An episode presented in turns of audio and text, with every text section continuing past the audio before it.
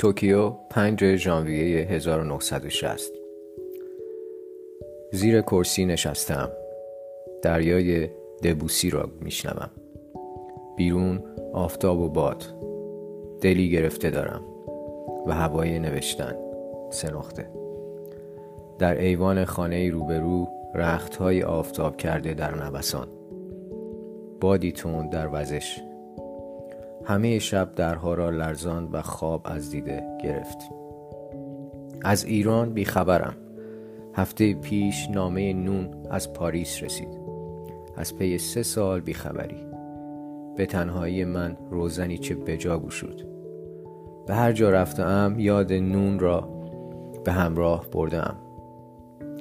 صفای او بارها تنهایی مرا با تراوش خود گوارا ساخته. بیگاه و به هنگام یاد شوخیهایش مرا خندانده. ببین چه نوشته. شاید از آنجا که ما در ابدیت علامت سوال پیوسته ایم این گسستگی چندان اهمیتی نداشته باشد. ولی چه می شود کرد؟ کار دل را نمی توان به این سهولت و با این شوخی ها سر و تهش را به هم آورد.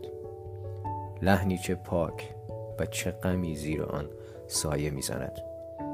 هر بار این تکه نامش را می‌خوانم صدای گریه خاموش را در خود میشنوم.